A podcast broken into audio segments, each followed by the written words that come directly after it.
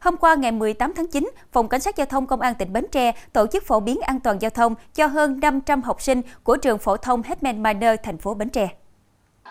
Qua đó, cán bộ phòng cảnh sát giao thông đã giới thiệu về các quy định của pháp luật về an toàn giao thông, các nguyên nhân và hậu quả của tai nạn giao thông, cách phòng tránh và xử lý khi xảy ra tai nạn, đồng thời hướng dẫn cho các em học sinh cách lái xe đạp và xe máy an toàn, tuân thủ các biển báo tín hiệu giao thông và quy tắc ưu tiên. Học sinh được thực hành lái xe trên sân trường dưới sự hướng dẫn của cán bộ cảnh sát giao thông.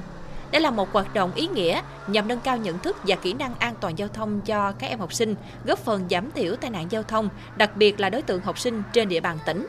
Dịp này, Phòng Cảnh sát Giao thông Công an tỉnh Bến Tre đã tổ chức cho phụ huynh học sinh ký biên bản cam kết không vi phạm an toàn giao thông nhằm đảm bảo tình trạng an toàn giao thông tại cổng trường.